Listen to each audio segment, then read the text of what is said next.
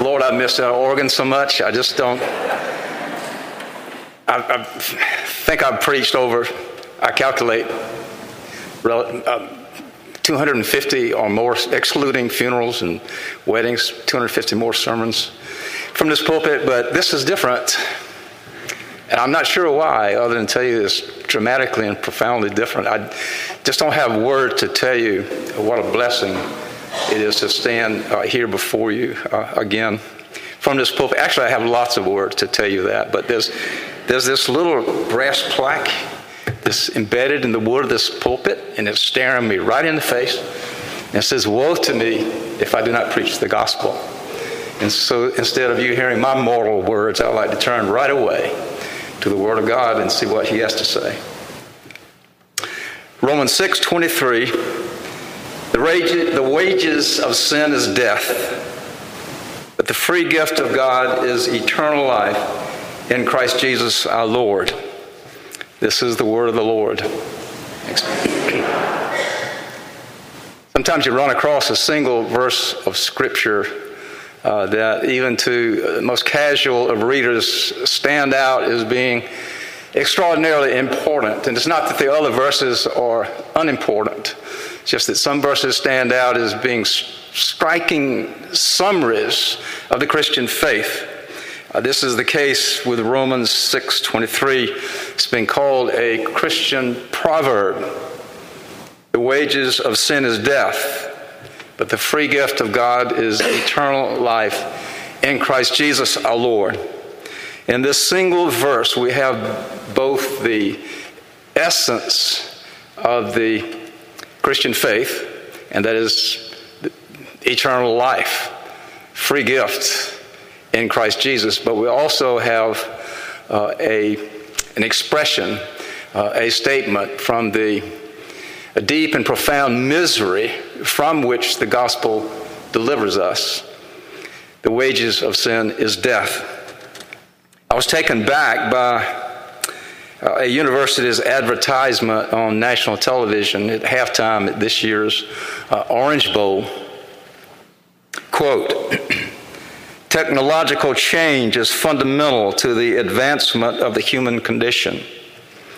The Georgia Tech community Students, staff, faculty, and alumni will be leaders in improving the human condition in Georgia, the United States, and around the globe. A technological advancement? Yes. But improve the human condition?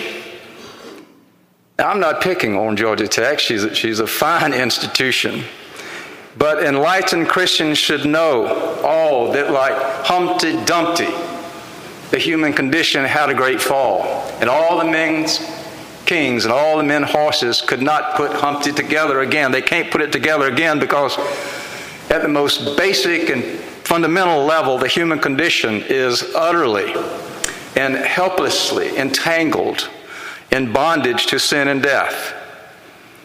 This has been the case since, the great fall of Adam. And if we could take a time machine a thousand years into the future, unless Jesus has come again, then the human condition will continue to be utterly and helplessly entangled in bondage to sin and death. And yet, how glibly do we say that Jesus gives us the victory over sin and death? We often speak of Jesus' victory over sin and death like we're talking about the weather, God forbid, and do so in a ho hum kind of way.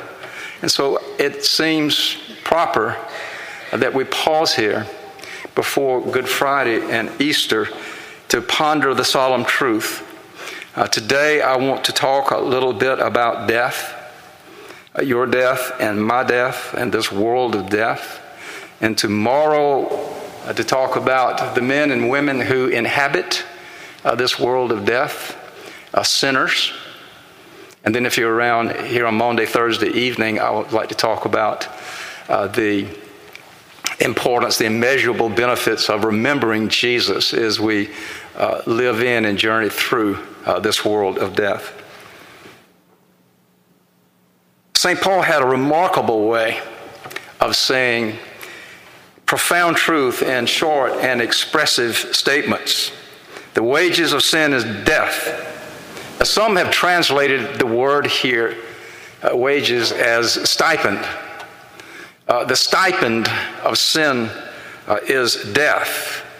A stipend, of course, a wage, is something that we earn. Sinners get what they have earned, and we are paid in the currency of death. The very word death. I speak for myself, and I'm, perhaps you too. It just fills your heart with blood chilling reality. it has such a dark ring of finality to it. Certainly, there are times when death may be seen as a kind of blessing. I've heard pe- people refer to death as a, a blessing, as it can uh, be a relief from years of, of suffering and struggling and pain. I've even heard folks say in kind of stoic resignation that death is simply a part of life. But no, heavens, no, it's not simply a part of life, it's the antithesis of life. It's the dead end of life, its victim no more to be seen on earth. Of course, relief from pain and blessing. Uh, relief from pain can be a blessing, but death itself is not a blessing. Uh, death is ugly. Death is not a friend, it's our enemy. The Bible calls it, St. Paul calls it in Romans, our last enemy. It is a frightening enemy. It is the fear beneath all fears. Lord Byron said in a poem, Death laughs at all you weep for. Mark how its lipless mouth grins without breath. So Byron describes death as a lipless, uh, grinning mouth without breath because death is a voracious predator. Uh, that wants to swallow us alive. Alive. Death is is relentless. It never stops doing its work, and it can come suddenly and unexpectedly in the least expected time. There's this New Yorker cartoon this man is, is dressed up like a clown. He's standing before St. Peter in heaven, and St. Peter says to the clown, Well, I guess that's the birthday party the kids won't soon forget.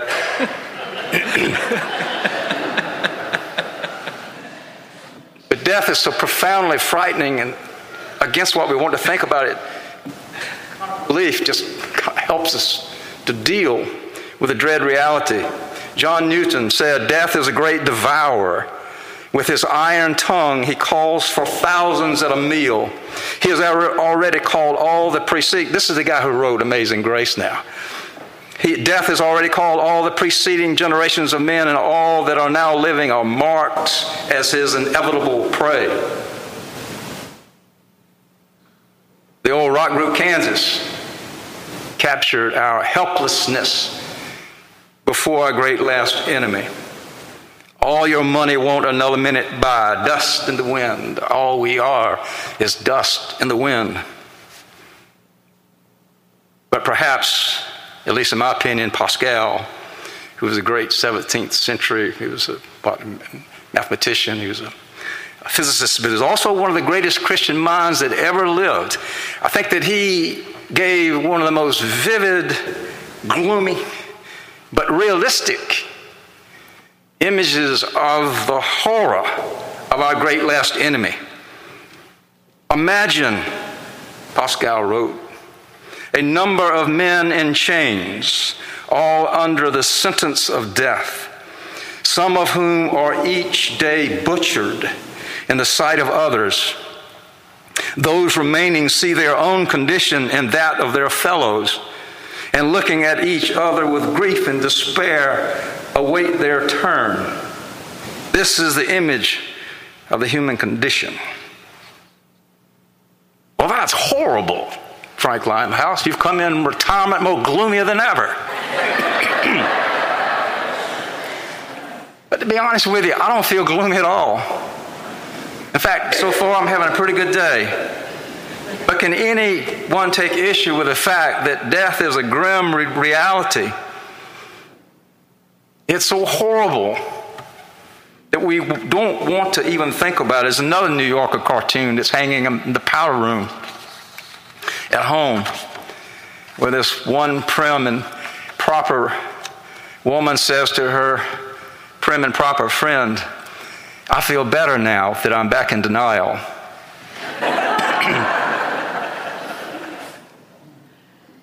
Death is so horrible that we don't, for us to think about that the infidels, the unbelievers, say that we believers invented religion.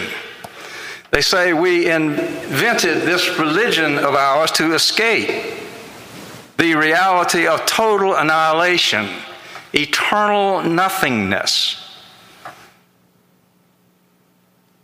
Someone asked me just a few days ago if, having been retired from ministry for over a year now, if my theology had changed in any way. And I immediately replied, I said, not one iota, not one dot. However, having said that, I will say that as, as I age, not so slowly, but surely, I think more about how few years uh, that I have on earth.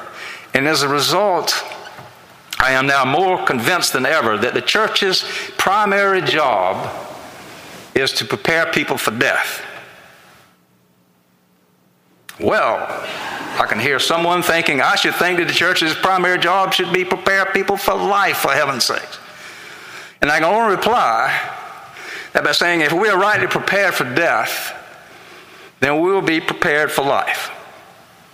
You see, I, seems to me only two logical possibilities in the aftermath of death.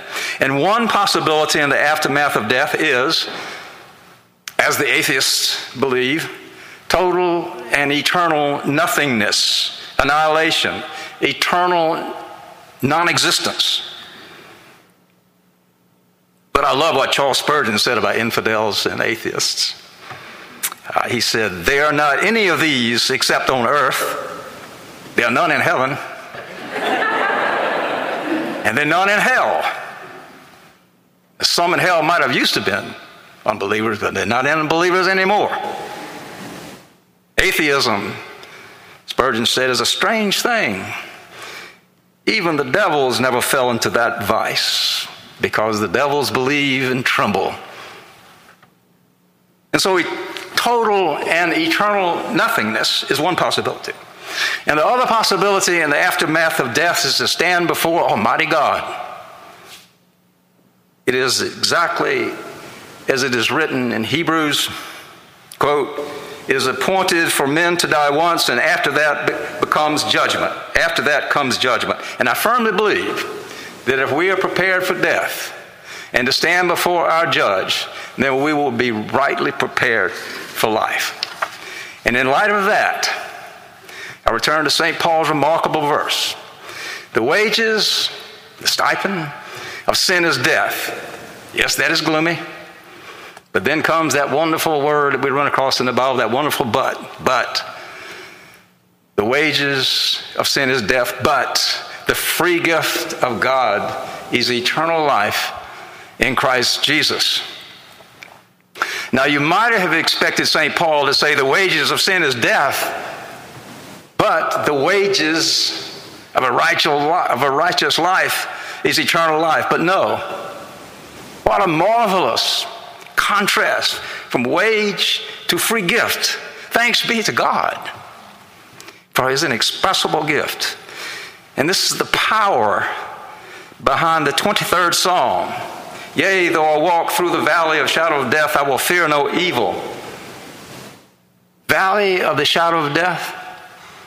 Does the valley of the shadow of death conjure up a gloomy, frightening kind of image? Well, focus on that word through. Yea, though I walk through the valley of death, I will fear no evil. King David expected to walk through death and dwell in the house of the Lord forever. Brothers and sisters in Christ Jesus, when you think of death and all of these frightening images, when you think of death, when you think of your death, when you think of death of your loved ones, remember all of the innumerable saints who have walked through the valley of the shadow of death in times past, but above all, think of one greater than David They walked through it Jesus Christ, He died a bloody and painful death for you and me, but death could not contain him. For as in Adam all die, so also in Christ shall all be made alive. And thus St. Paul could sing out in all ages Death is swallowed up in victory. Oh, death, where is your victory? Death, where is your sting? Thanks be to God who giveth us the victory through our Lord Jesus Christ. Do you believe this? The wages of sin is death, but the free gift of God is eternal life in Jesus Christ. Yes, you believe this? Well, then you are adequately, adequately prepared to die, no longer in fear or in grief, and you are certainly prepared to live eternally. May God draw reluctant hearts and now give doubting souls courage to believe this for Jesus' sake. Amen.